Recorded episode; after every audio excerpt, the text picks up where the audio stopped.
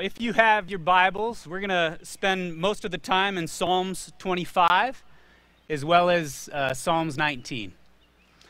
So it's important to remember when we work through the Psalms that these are a collection of Hebrew songs, uh, Hebrew poetry, and so they're all laid out a little bit different. And if you guys can remember, when you were in high school taking English, every once in a while you would have to uh, write like a Pushkin sonnet and only like one or two of you know what that is.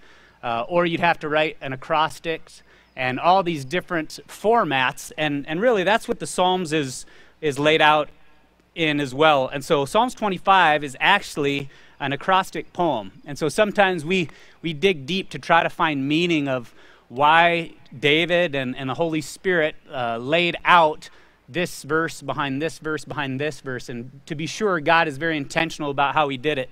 Uh, but I think we're in danger at times of trying to be too smart for ourselves, and really it's because he had an A and a B and he needed a C next.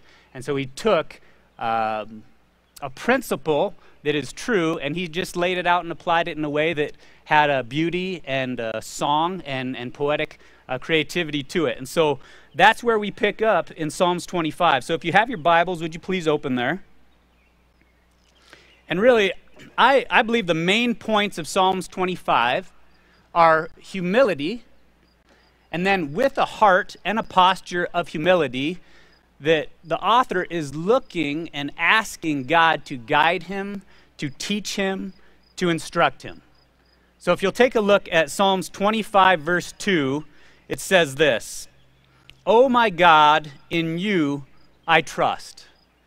And so, in a posture of humility, with a declaration that God is good, as we just sang, that He will never let us down, that He is as faithful as anything, and He gives us um, little shadows of heaven like the sun coming up every single day to show us His faithfulness.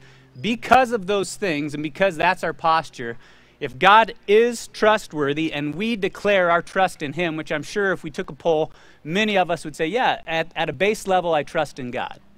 And if that's the case, this psalm pulls out this desire then that we should be asking for God to guide us throughout our everyday, that we should be requesting His instruction and His teaching throughout the day to give us opportunity to place our trust in Him.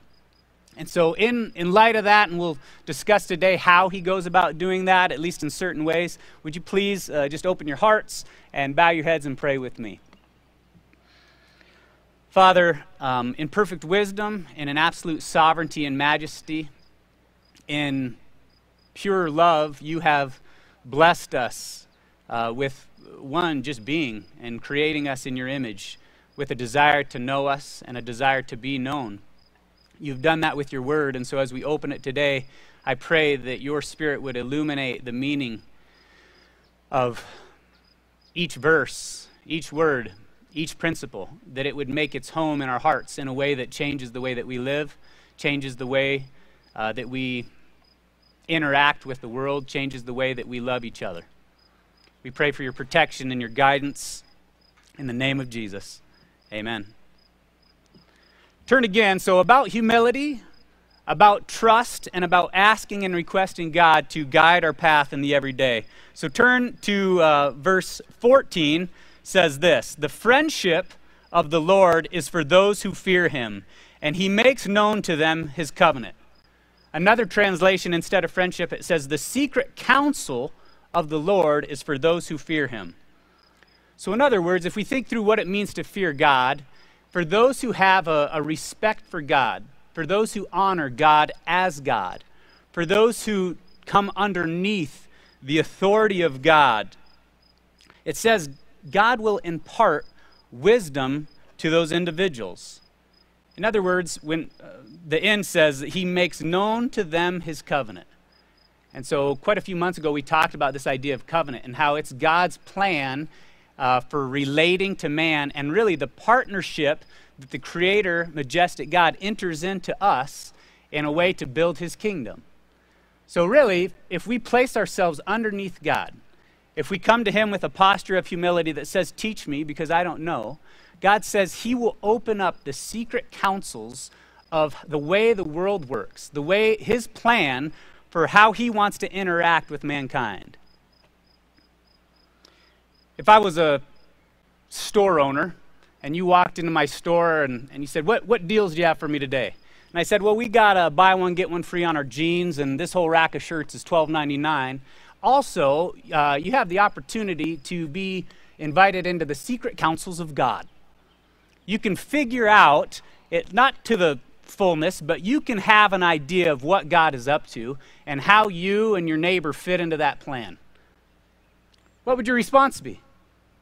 Well, I'll certainly sign up for the secret counsels of God. What's it cost me? Humility. Simply request and ask that He would reveal that to you. And when you ask, have intent to obey. The cost is fear of God. All right, sign me up for the secret counsels of God, and I'll probably uh, capitalize on your BOGO jean deal as well, right? So we got to ask ourselves what humility is. What's it, what's it look like for a person to be humble in order to open the floodgates to God's wisdom. I think it believes that you need instruction. My wife's boyfriend, Matthew McConaughey, describes it this way He says, Humility is a willingness to always learn. And I think he did pretty good, even though we're battling for the girl. I'm winning so far. I just hope she never meets him a willingness to learn. And when you look at King David, and remember who this man is, he had tremendous victories in his life. He was uh, tremendous lows in his life, but he was a very big character. He was a very loud personality. He had tons of respect.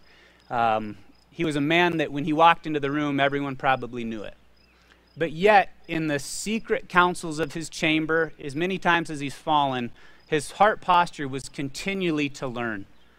His heart posture, as everyone looked up to him, he continually looked to God that said, Teach me, guide me, instruct me. And if I'm going to ask for God to teach me, that means that I am declaring that I don't know, that I don't have all the answers. And so, really, I believe humility is simply that posture of the heart. And when I am not willing to ask questions, when I'm not in the habit of looking for instruction, it's kind of a declaration that I feel like I have it figured out. I feel like I know enough to decipher right from wrong, so I don't need any input. And Scripture says God doesn't open his counsel, God doesn't reveal his secrets, his guidance to that kind of heart. And so our instruction is simply ask with intent to obey. We have a lot of tourists coming into the hills right now, correct? And if they stop and they ask, uh, they heard about Pactola Lake and they want to know how to get there, and we say, well, you take 44 up here and you hit 385 and you turn left. If they ask, most of those people have an intent to obey because they want to arrive at a certain destination. And if they said, well, you seem pretty smart, but uh, not completely smart, so, you know, I might take some of your advice, but then I'll just try to figure it out. Like, there's a good chance that they'll get lost. But yet, here I stand declaring that I trust God, but many, many times I go about as a know it all tourist, thinking that I have most of it figured out. So every once in a while, I'll ask God, and then I'll kind of assess and evaluate if it happens to line up with the destination that I want to go. And God says, It doesn't work that way, son. He says, If you posture your heart to request it and then to follow 44 to 385 and turn left, things of my plans will open up to you. You're not going to understand everything, but much of life will start to make sense. And the stuff that doesn't, you'll know my heart character so well that it's okay. So, humility brings, I believe, a street level guidance from the Holy Spirit and from His Word to the everyday life. Because really, I think the last things we want to be are Christians who our Christianity and our faith and our relationship with God doesn't really impact every day. What a sad state to have your heart completely transformed and changed, to be cleansed of every one of your sins, that the Holy Spirit comes up and takes up residence in these vessels, and for that not to change every single breath, for that not to change and influence and move everything that you do in life is a tragedy. And that's not the plans of God. And so, really, what I see here in the author, in David, in Psalms 25, is a request. Listen to some of the words. Make me know your paths, O Lord. Teach me your ways. Lead me in your truth and teach me. And then a declaration For you are the God of my salvation. For you I wait all day long. Remember your mercy, O Lord, and your steadfast love. Why? Because I need your mercy. Remember not the sins of my youth or my transgressions, and according to your steadfast love, remember me that way, for your goodness and your sake, O Lord. David's asking for cleansing, for forgiveness. Why? Because he knows he's guilty. Good and upright is the Lord. Therefore, he instructs the sinners in the way. He leads the humble into what is right, and he teaches the humble his ways. All the paths of the Lord are steadfast love and faithfulness for those who keep his covenant and his testimonies. For your name's sake, O Lord, pardon my guilt, for it is great. Who is the man who fears the Lord? Him will he instruct in the way that he should choose. His soul shall abide in well being, and his offspring shall be blessed and inherit the land. The secret counsels of the Lord are for those who fear him, and he makes known to them his covenants. Over and over, instruct me, guide me, pardon me, forgive me, for your name's sake, because you are loving, because your plans are great. How often is this the song of our heart? Not just on Sunday, but throughout each day. In the morning when we rise, in the evening before we lie down, when we go about our days. How often am I saying, God, would you instruct me? God, would you teach me? God, would you guide me? God, thank you for your mercy. David, who wrote this, had I, he had a few big moments in his life, didn't he? One of the biggest was David and Goliath. It's in 1 Samuel 17. And I want to read to you just David's words in that narrative because it's incredibly impressive. And I really believe that if you and I fall into habit of experiencing God in the everyday, if we posture our hearts to be taught and led by God on a street level, that when big moments arise, when big opportunities come up, we will be in stride to meet those challenges, to meet those opportunities re- with reward, to shake the earth for the kingdom of heaven. And I think this is what happens with David. So we know the story. The Philistine army is camped on one side of the valley of Elah, and the Israel army is on the other. And everyone's terrified because Goliath, the warrior giant, is taunting the armies of Israel, and everyone's shaking in their boots. And young David comes to the battlefield and he says, What's going on? And listen to, listen to these words. He says, What shall be done for the man who kills this Philistine and takes away the reproach of Israel? For who is this uncircumcised Philistine that he should defy the armies of the living God?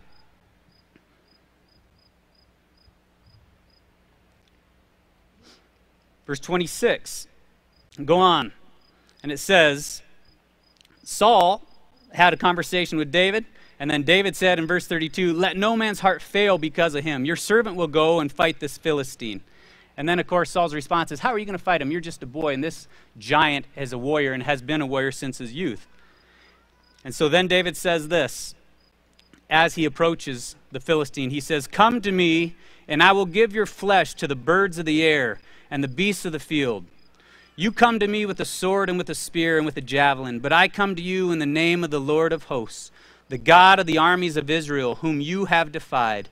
This day the Lord will deliver you into my hand, and I will strike you down and remove your head. And I will give your dead bodies to the, and the hosts of the Philistine to the birds of the air and to the wild beasts of the earth. And the, all the world will know that there is a God in Israel and that all of this assembly may know that Yahweh, our Lord, saves, not with a sword or a spear, but the battle is the Lord's, and he will give you into my hand.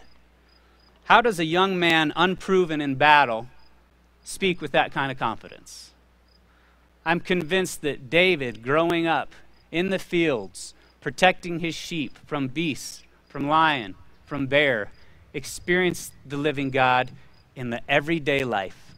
And so when this time comes to be a redeemer and a savior and a hero for his people, it's very natural to turn his eyes and his trust to God and expect him to show up. How many people do you know that had some form of faith, and yet when life got hard, that was shaken to the core and they just walked away. That for some reason, the circumstances of their life changed their view of God. I'm convinced it's because they haven't spent time coming underneath Him every single day. And when that happens, God envelops you, and God strengthens you, and God enlightens you to His power and His truth and His ways. So, in many ways, any circumstance and any situation that the earth throws at you, you have an answer for. How does He do this? This is where we pivot to Psalms 19. If you have your Bibles, turn to Psalms 19. So, when, when we ask God for guidance, when we ask God for instruction, there's a few different ways that He does this. One, I believe He uses His creation. Two, I think he uses his people. Three, I think it's the Holy Spirit's impressions on our hearts. And four, it's all anchored in his living word in the scriptures. And so Psalms 9, Psalm 19 opens declaring the heavens declare the glory of God, the sky proclaim his majesty. So the first few verses talk about the majesty and the grandeur of God as creator. And I think that's almost a, it's always a great place to start when I'm relating to God is to recognize and declare that He is creator of all things, He sustains all things, He holds all things together, including my life. And so I come underneath Him as the creature, loved by Him, but understanding His great power. And so if I come underneath that, then he uses his people. Proverbs 12, Proverbs 11, Proverbs 2, Proverbs 3 all start with this idea of seeking counsel, listening to instruction for those who fear God. And the, the author of Proverbs continually says, Listen, my son, to my instruction, and you will know the ways of God. And so many of you have already experienced how wonderful of a gift it is to pursue God as community to do what we're doing today, to, to open up the Word of God and then to discuss it and to share what He's doing in your heart. Or I need all kinds of people to help show me what some of this means and to connect some dots from one piece of Scripture to the next. So God gives and guides with people. Many times the Holy Spirit gives you an impression, right? This is what uh, 2 Corinthians 3 6 says God made us competent for the work that He's called us to do by the Holy Spirit. So, the way that we are ambassadors of Christ is because we know that we're empowered by the Holy Spirit. And many, many times, He just gives that impression on your heart to call somebody, to go offer something, to give a gift, to challenge a friend, to avoid this, to pursue that. And so the Holy Spirit is alive and active in our daily life. And that's why the resurrection of Jesus Christ affects us Christians every single minute of every single day. But all of those things, I think, are dangerous if they are not anchored in the enduring Word of God. Isaiah 48, most of us have heard it. It says, The grass withers and the flower fades, but the Word of God stands forever. 2 Peter 1:19 says, "We have something more sure, the prophetic word of God." And so as you listen to the impressions of the Holy Spirit, as you listen to your friend or fellow Christian, as you ponder the great creation of God, be sure that it is anchored and surrounded by and backed by the Word of God. I believe a person of prayer who is not a person of the word is a very dangerous person. A person of prayer that is not a person of the word will often be led astray and will often lead others astray. Psalms 19 brings out some incredible ways that the word reveals uh, and enlightens us and teaches us and guides us. Uh, I'm going to start here in verse 7. The law of the Lord is perfect, reviving the soul. The testimony of the Lord is sure, making wise the simple. The precepts of the Lord are right, rejoicing the heart. The commandment of the Lord is pure, enlightening the eyes. The fear of the Lord is clean, enduring forever. The rules of the Lord are true and righteous altogether. So the psalmist shows us, makes declaration of what the word is, but it also shows us the benefit And think about if I just offered you a reviving of your soul, making wise the simple. It rejoices your heart, it enlightens your eyes, it lasts forever, it's righteous altogether. We'd sign up for that. All of us desire understanding. All of us want to know the why. All of us want to understand how this happens and how this works so that we can apply ourselves to those situations. And God says, I have a solution. I have a guide. I have a teacher. I have a help. It's found in the scriptures. And if you remember, Jesus says that I am the Word. And the reason that the words in this book, on these pages, are alive is because they're one with the person of Jesus Christ. And so, what I was challenged by this week is to consistently ask, to consistently read, to consistently talk. And in that posture, I really believe God will instruct me, God will guide me, God will enlighten me.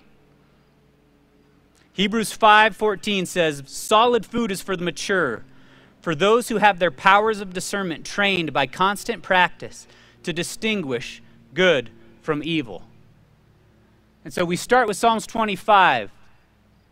That is this declaration that I trust God. Do you trust God? It shows us to come humbly underneath Him. He will guide and He will instruct. And Psalms 19 gives us how He does that by His Word, by His creation, by His people, and by the presence of the Holy Spirit.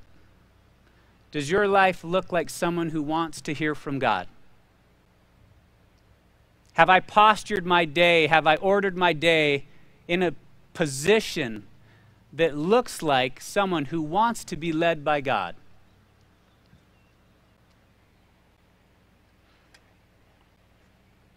There's three people in the Bible who explicitly got credit for walking humbly with their God Enoch, Noah, and Levi.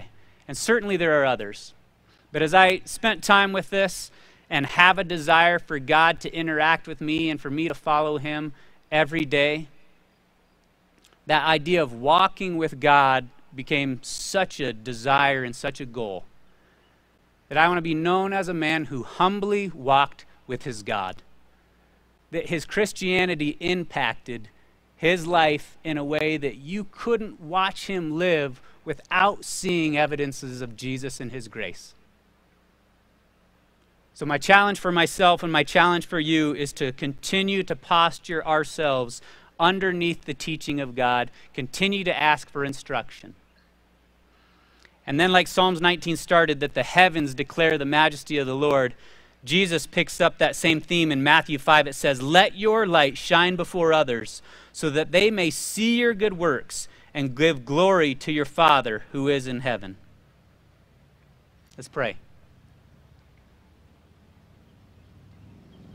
Father, there's so many things in life that can draw our attention.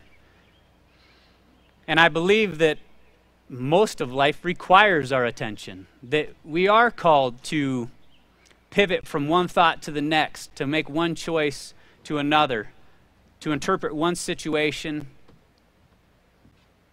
and to respond to people. But God, my desire is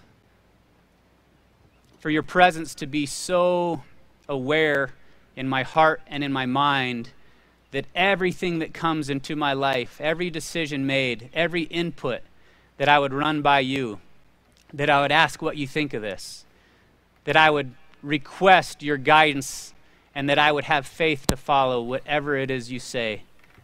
The moments that are comfortable and natural, and those things that call me out of that to sacrificial love or to things that I'm not very good at that we would be a people who walk by faith humbly with our God. God, all of this is in vain if it weren't for your sacrifice and your grace, your forgiveness, your cleansing, and then the indwelling of your Spirit, so that we might be a people who live and move and have our being in the power of Jesus Christ, anchored by the surety of your word that will last forever. Amen.